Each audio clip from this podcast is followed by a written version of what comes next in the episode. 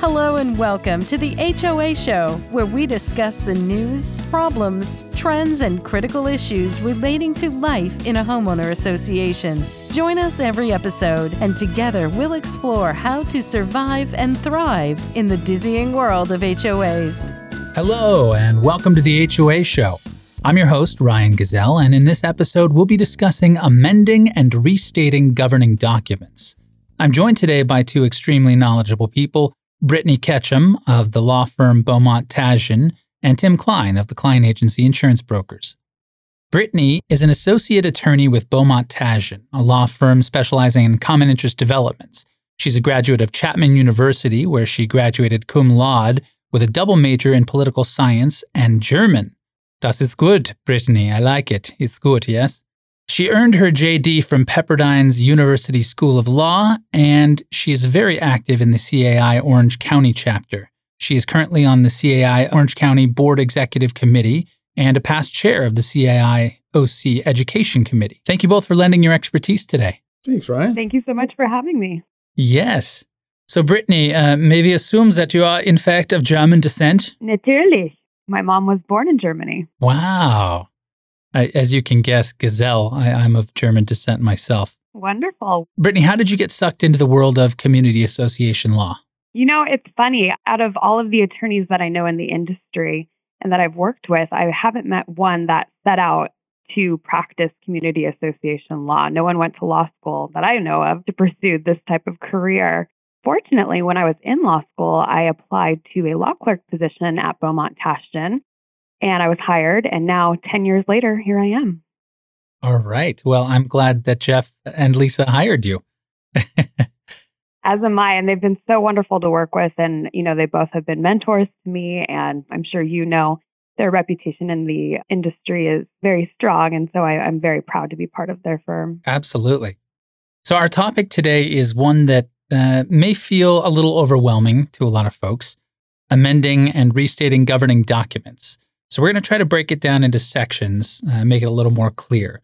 First, what exactly are governing documents? Then we'll discuss how to evaluate your existing documents and maybe what sections you should be most concerned about. And finally, how to go about changing them.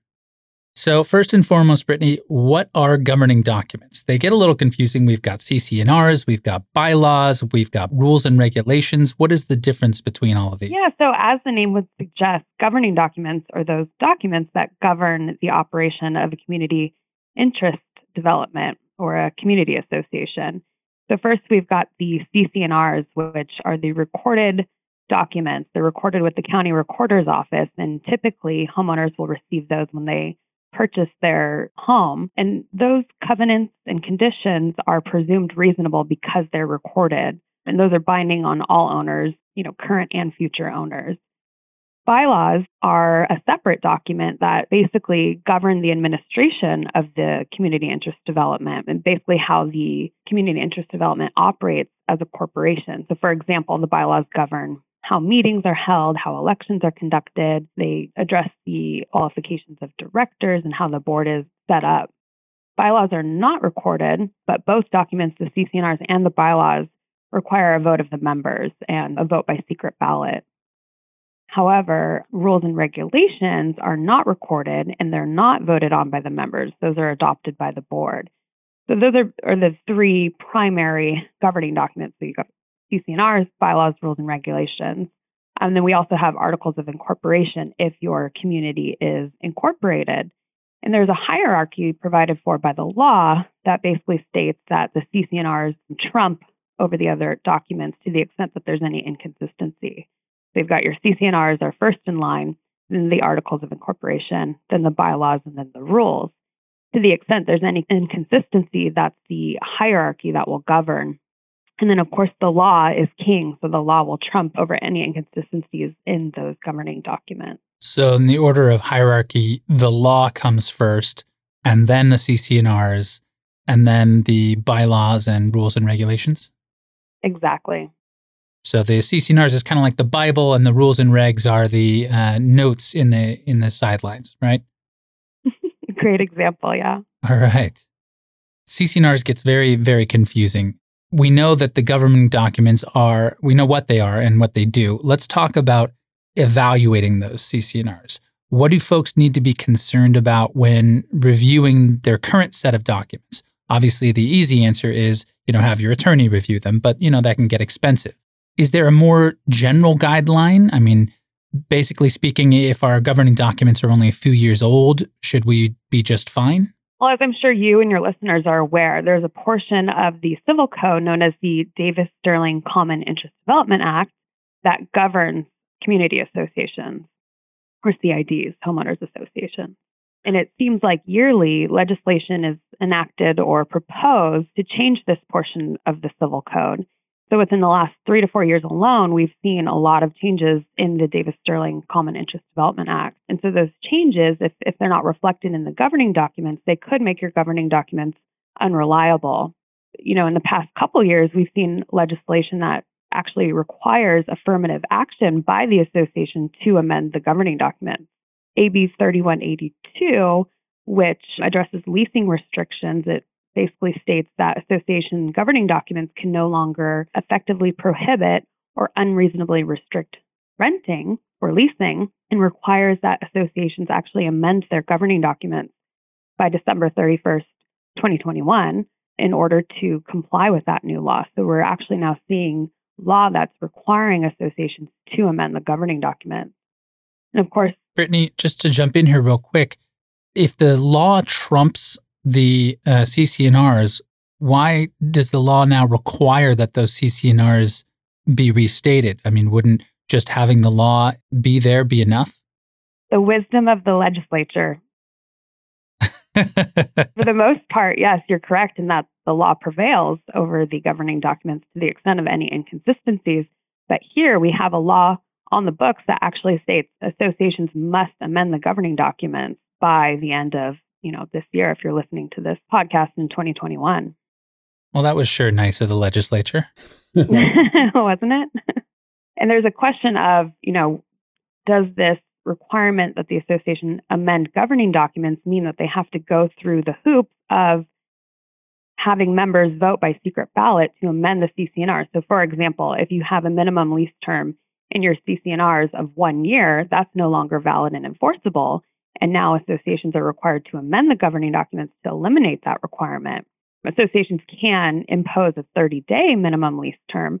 So does that mean communities have to amend the CC&Rs, or can they adopt a rule change that would impose a 30-day minimum lease term? But then if they do that, there's a conflict between the rules, which would have a 30-day minimum lease term, and the CC&Rs, which would have a 1-year minimum lease term. So there's a conflict there. Our firm's approach, and I think best practice, is to at least attempt to amend the CC&Rs. Of course, there might be voter apathy. It might be impossible to get that vote. And, we can talk about later how to be proactive and make sure that you're able to get that approval of the members. But yeah, so the legislature has not clearly instructed associations on how they're supposed to get this amendment done. So you mentioned the leasing restrictions. That's something that came up recently that needs to be addressed. What else has come down the pipeline that even if you're only a few years old, your association needs to be changed already?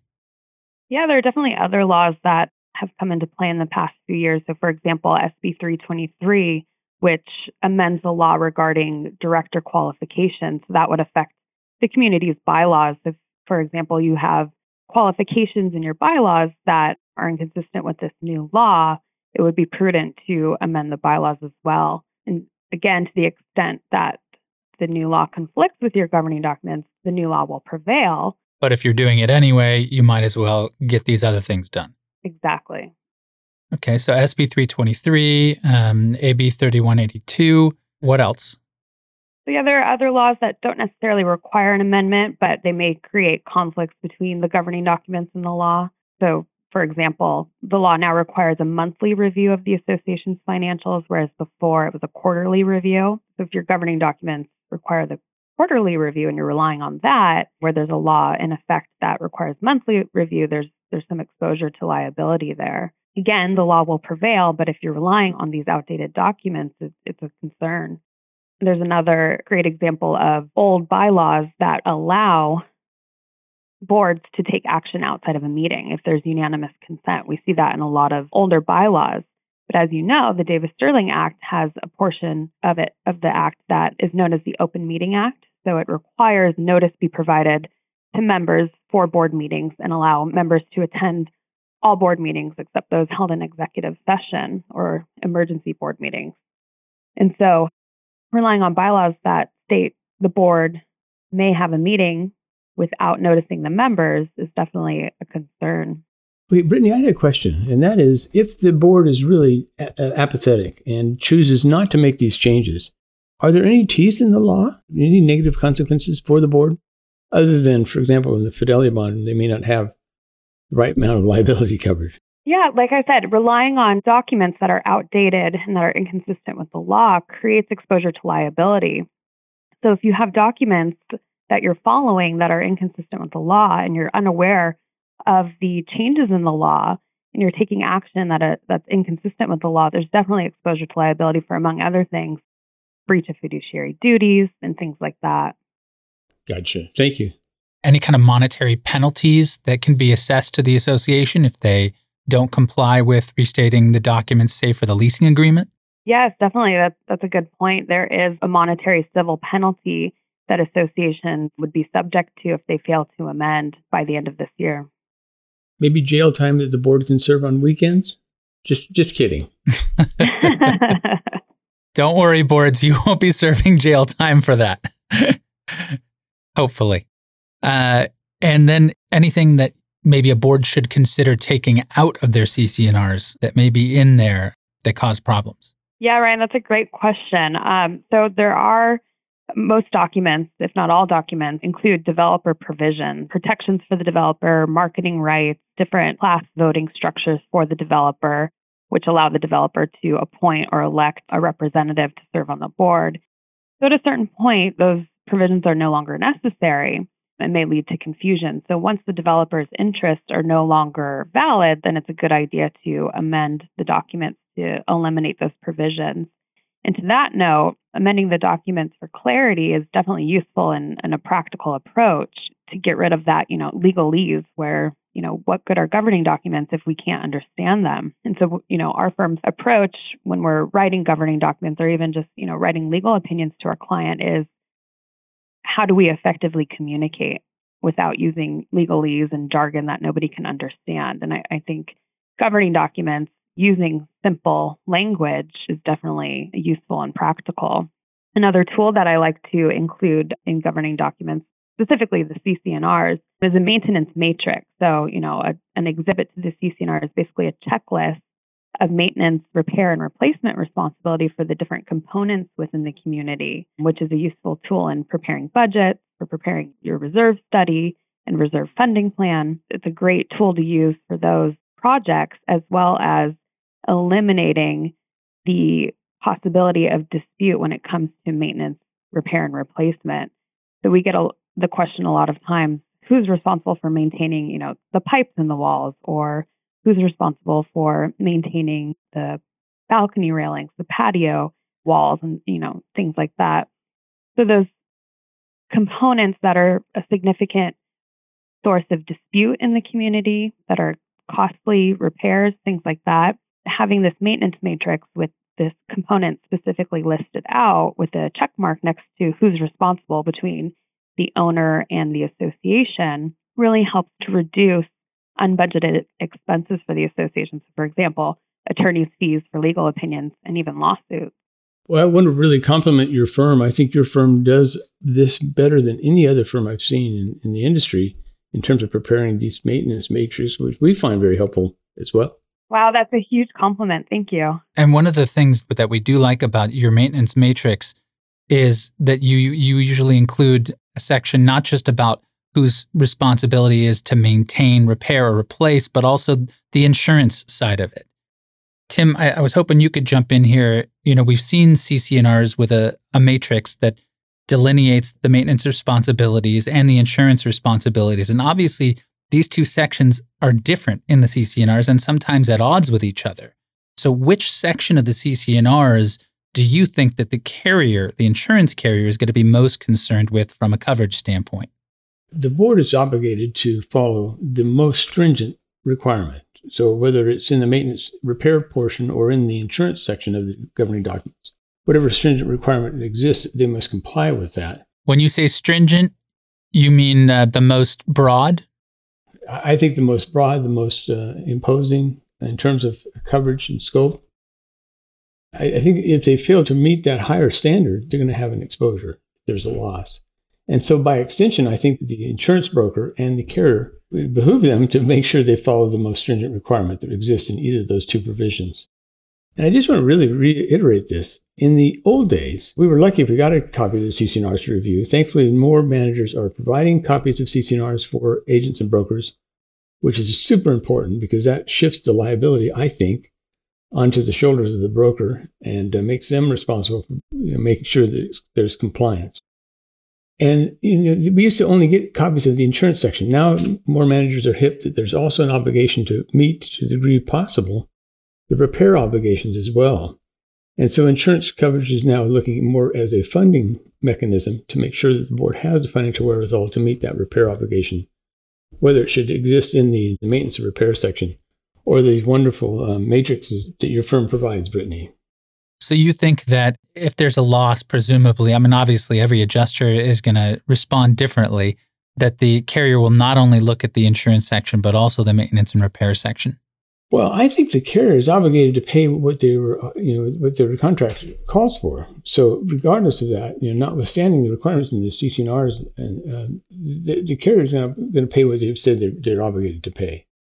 Obviously, we're talking about both first-party claims in this circumstance. So, we're really talking about what the board is obligated to meet in order to protect the interests of the individual, separate interests.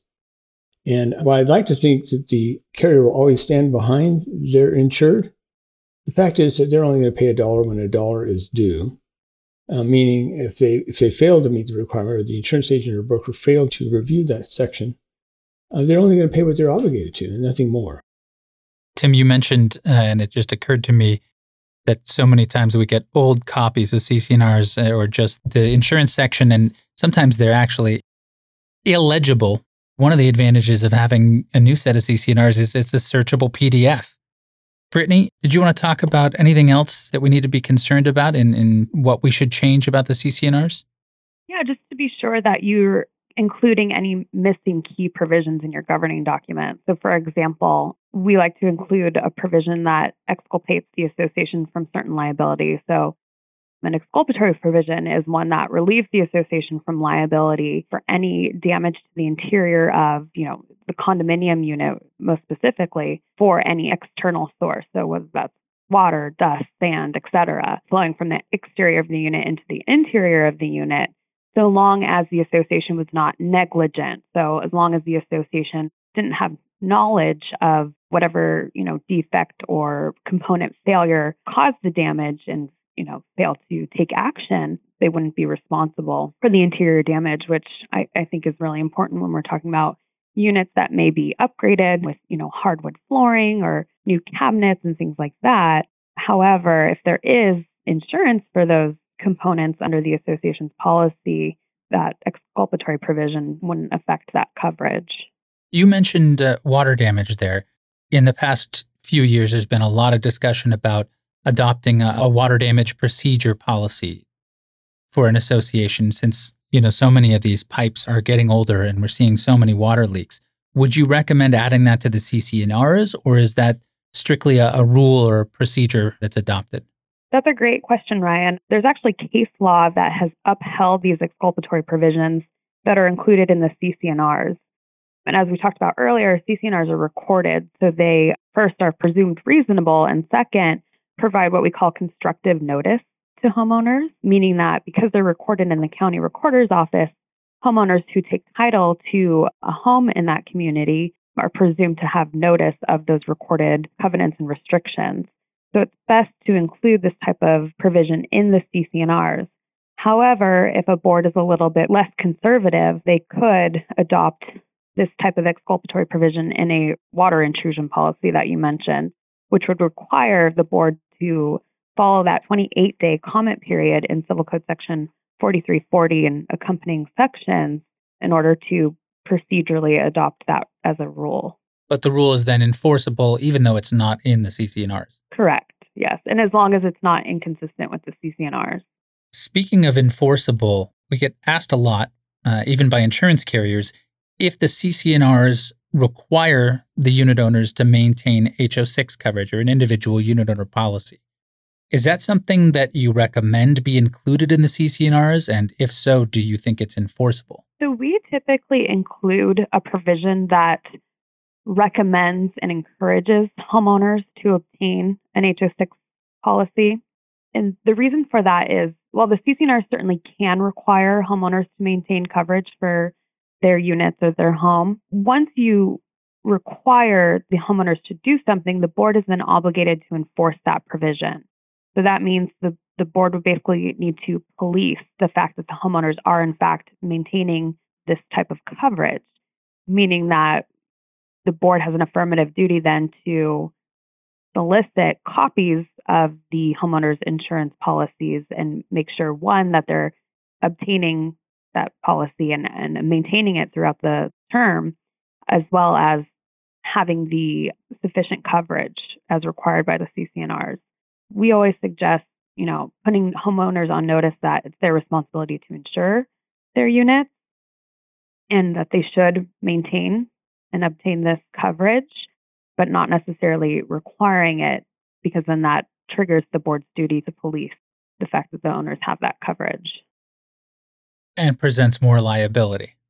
Yeah, I'm in complete agreement. If you have 100-unit association, you've got 100 different renewal dates you have to keep track of. And, it's like a full-time risk management job, just keeping up on the various renewals that are coming and whether or not the coverage is sufficient. And then if the coverage isn't sufficient or they overlook something and there is a loss, like a catastrophic fire or something, you've got a huge exposure. Exactly. It definitely places a great administrative burden on management and the board. So our position is educate, but don't have the enforcement obligation. Tim, I know you've been asked to evaluate hundreds of sets of CC&Rs in your time. Are there any other sections or issues that you think boards or attorneys should take a closer look at? The one area that seems to be consistent is in the liability section of the CC&Rs. And I don't know if it came from a boilerplate set, but somehow it has an obligation that requires the board to purchase a liability policy that protects the association for the ownership, maintenance, and use of the common area. Now, there's a lot of activities that could be described as using the common area that would create a lot of liability coverage. Walking a dog with a biting history, for example, or playing lawn darts, or setting off fireworks, or playing with a drone. All these things could create exposure. And if the board is obligated to purchase a policy that covers for the ownership, maintenance, and use of the common area, and they fail to buy that policy, all of a sudden they become the insurer of record for that owner who's using the common area. And that obviously is something that we just can't purchase. It's not commercially available. So that needs to be amended so that it says ownership, maintenance, and repair of the common area, which is really what the intent was. And that is, if there's vicarious liability by virtue of the fact that an individual unit owner is sued because there's a trip and fall on the sidewalk leading to his or her unit, and the sidewalk is still the obligation of the association to maintain, but nevertheless the owner gets named, that under the ownership, maintenance, and repair of the common area description, they would have coverage under the liability policy, and that's fine. But if there's CC&Rs out there, and there are a lot of them, that require the board to purchase a policy that covers for the ownership, maintenance, and use of the common area, you got a problem. Brittany, any thoughts? Yeah, Tim, I couldn't agree more. And I actually do have a question for you. As far as the liability policy and the statutory minimums required by law, do you usually recommend that communities obtain policies in excess of that minimum amount? Whenever we prepare CC&R amendments based on insurance provisions, we always recommend that our clients seek out the advice and input from their broker or agent before we formally adopt those CC&Rs. But we always suggest talking to their agent to get their opinion on whether the policy should maintain coverage in excess of that minimum statutory amount.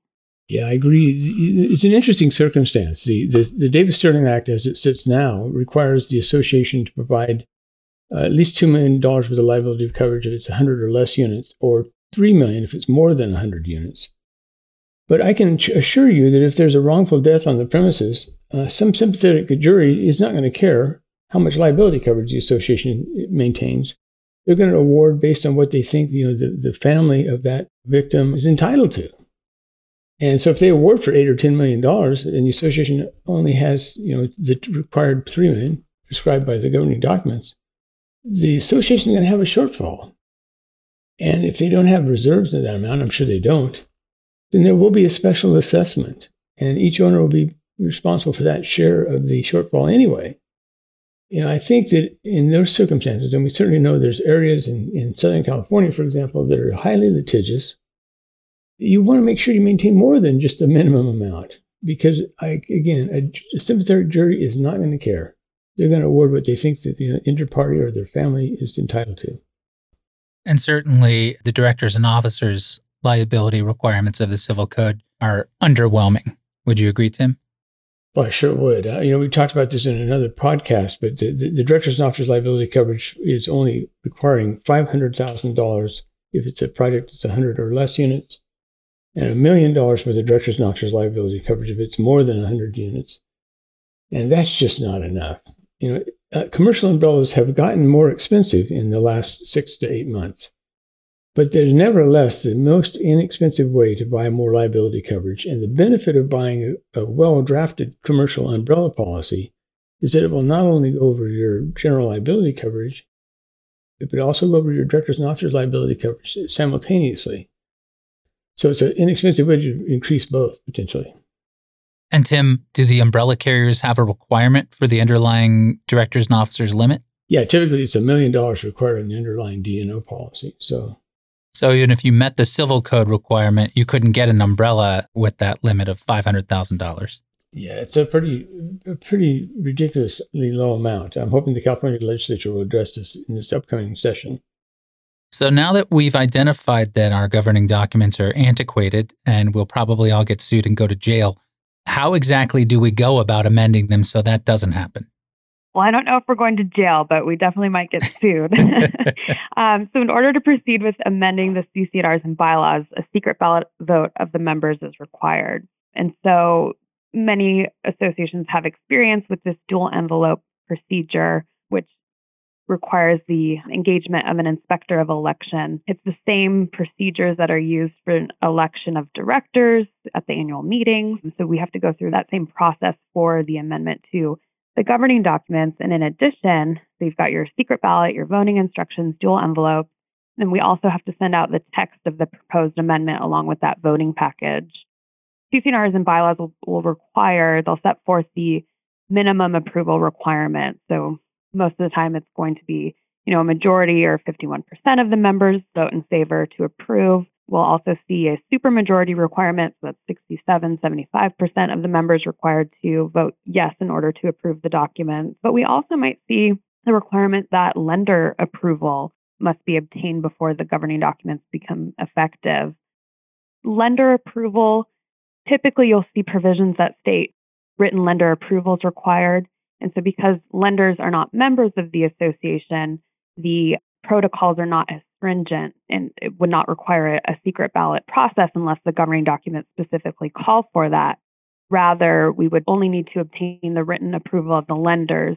And there's case law that suggests that the failure of a lender to respond timely, if the request is sent by certified mail, would be deemed approval. So the failure of the lender to respond within a stated time frame is deemed approval. So it's not necessarily a bar to obtaining a successful vote on the document, but it is another hoop that the association would need to jump through in order to finalize the document. And that certainly seems like something you'd want to take out of the restated documents, right? Absolutely, yes. So in the event lender approval is required, one provision I like to include is in order to prevent lenders from voting against the proposal would be to require the approval of eligible lenders. To put the duty on the lenders to submit a request to the association in writing to be on that list of eligible lenders, then requiring the board to seek approval from those specific lenders rather than all lenders. Because once lender approval is required, that means the association has to survey the members, request that the members submit their lender information, or if members do not respond to that request, then to research title and find lender information in order to reach out to those lenders. So definitely a lengthy process and should be amended out of the governing document. That does sound like a lengthy and time-consuming process. So approximately how long does it usually take to restate documents as far as notifying the lenders, the secret ballots, getting it all approved and voted? So we typically recommend going through the secret balloting process first because, as we'll discuss soon, you might experience some voter apathy and might even get some no votes and not be able to move forward with the amendment until you proceed with certain measures. And so I would typically recommend proceeding with the secret ballot vote first. That means send the ballots out, wait 30 days, and have the meeting to vote. So if and when the members vote in favor of the amendment and the amendment passes by the members, then the next step would be lender approval. So sending out that written notice to lenders, waiting 30 days. If lenders fail to respond or otherwise vote in favor, then you can proceed with finalizing the documents with notarized signatures and then sending to the county recorder's office for recordation. And then once they're recorded, they're then sent out and distributed to the membership, and that's when they become effective. So it's not until you actually record the documents after receiving all the approvals and then send them out to the membership is when they're effective. And that's for CC&Rs. Like I stated before, bylaws do not need to be recorded, but they do need to be sent out to the members after approval. My question is, I guess, if you've got, a new law in the civil code that has a time date stamped, like the leasing agreement, you have to comply by December 31st of the end of 2021, how long in advance do associations need to get this done and handled? So because the law requires the amendment to be effective as of the end of 2021, it would be prudent to start now because it would take at least 60 days if your documents require lender approval, and could take even more if other approvals are required. So for example, the city or county might have to give their written approval before the document can become effective. We have a client in San Clemente. We just successfully completed an amendment to the CC&Rs, but the city of San Clemente required not only written approval from the city's planning director, but also the city council. So that amendment had to actually be placed on a city council agenda. It was a huge hurdle, definitely took a lot of time, but it was not a bar to the successful completion of that amendment, which was great news. So the best approach is to give yourself time, so to start now for an amendment that needs to be done by the end of 2021. Okay. So best case scenario, you're looking at a minimum of 60 days. Worst case scenario, way longer. And getting members to vote sounds fantastic, but the reality is most boards have a lot of trouble getting the owners to return ballots. So what happens if they spend all this money on redrafting the documents and mailing out the ballots, and then they don't get enough ballots back to even move forward? My recommendation is always to be proactive. So from the time that the members are first notified that the board is proceeding with soliciting their vote for an amendment to the governing document, to start basically campaigning then, sending out newsletters, flyers, mailers, and other forms of association media. So maybe you have an internet website, or some of our clients have their own TV broadcasting or, podcasts. So to start early and often, really educate the members on not only the substantive text of the amendment and the reason for the change. So, all the reasons that we stated earlier: inconsistencies with the laws, confusion, developer provisions, the legalese, things like that, to really educate the members on why the amendment is necessary, and to also educate the members on the process, so what they can expect. You can expect you will be receiving a ballot. Here's how you return the ballot. It's very important that you vote because, if you don't return your ballot, it's going to cost the association additional resources.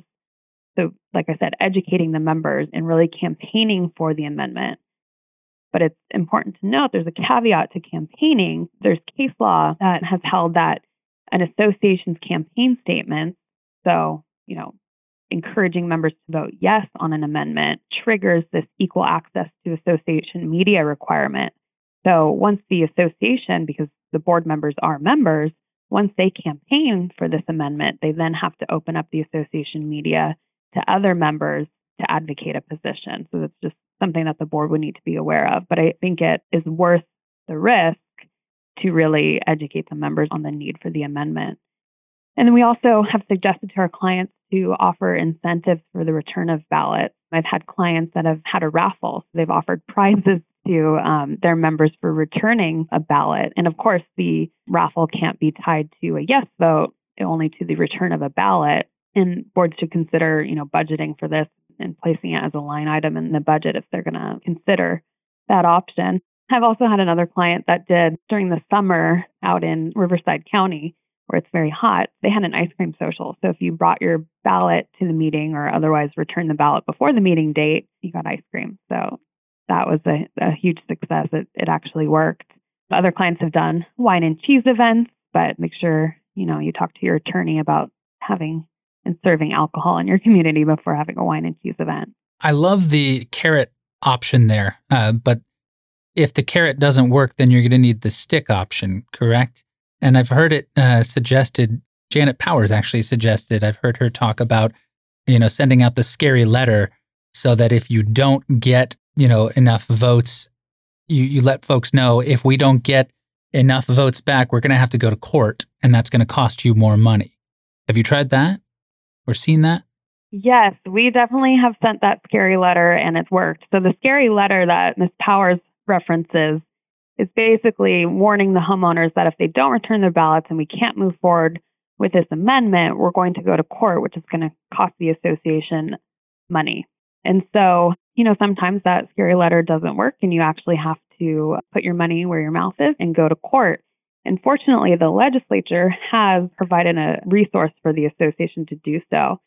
So there's a Civil Code section 4275 that allows the association to petition the court to reduce the percentage of affirmative votes necessary to amend. Meaning, in simple English, we can go to the court and ask the court to approve the amendment. And the same is true for an amendment to the bylaws that's provided by the Corporations Code. 7515 is the section. So before going to court, though, and that's definitely an option, as long as the board receives more than 50% votes in favor of the amendment, meaning that more than 50% of the members have to vote in favor of the amendment to go forward with the petition. But before doing that, like I said, educating the members is the best approach. We often recommend having a town hall meeting with the members before the secret ballots are even distributed. So distributing the document first, so the text of the amendment, giving the homeowners an opportunity and time to review the amendment, and then holding a town hall meeting where the attorney that prepared the amendment is present so that members can ask questions. And again, education is key here. So if the governing documents require, say, 75% of the members to approve, and you don't get that, can the court reduce that percentage requirement? Yes. So the court will approve the amendment if you get more than 50% of the homeowners voting yes, even though your documents required a supermajority approval. So it's automatically 50%. It would be prudent to, moving forward, amend that provision to reduce the supermajority requirement, because you would then need, for your next amendment, you don't get the votes required, you would then have to go back to court again. If you're going to amend your governing documents and not do a complete restatement and amendment, but to do an individual spot amendment, it would be a good idea to consider amending not only, for example, if you're doing an amendment to the leasing restrictions, to also amend that provision that requires the supermajority of votes. So in essence, there would be, two amendments. So that way, if you do want to amend the governing documents in the future, you wouldn't have to go to court if you get a majority of yes votes. Interesting. Tim, did you have any other concerns or questions for Brittany? I know it sounds interesting. I think it just requires so much education to motivate people to come out and support the change and the modification of the CC&Rs. So it's so critically important. And I imagine, Brittany, that it's a lot harder now during a pandemic, when you can't have these kinds of socials and things to get folks to affirmatively take action. Exactly. Yeah, it is difficult. However, the incentive that would allow for raffles can still be done remotely. So that at least there's one tool. Great. Anything else you'd like to suggest or offer, Brittany?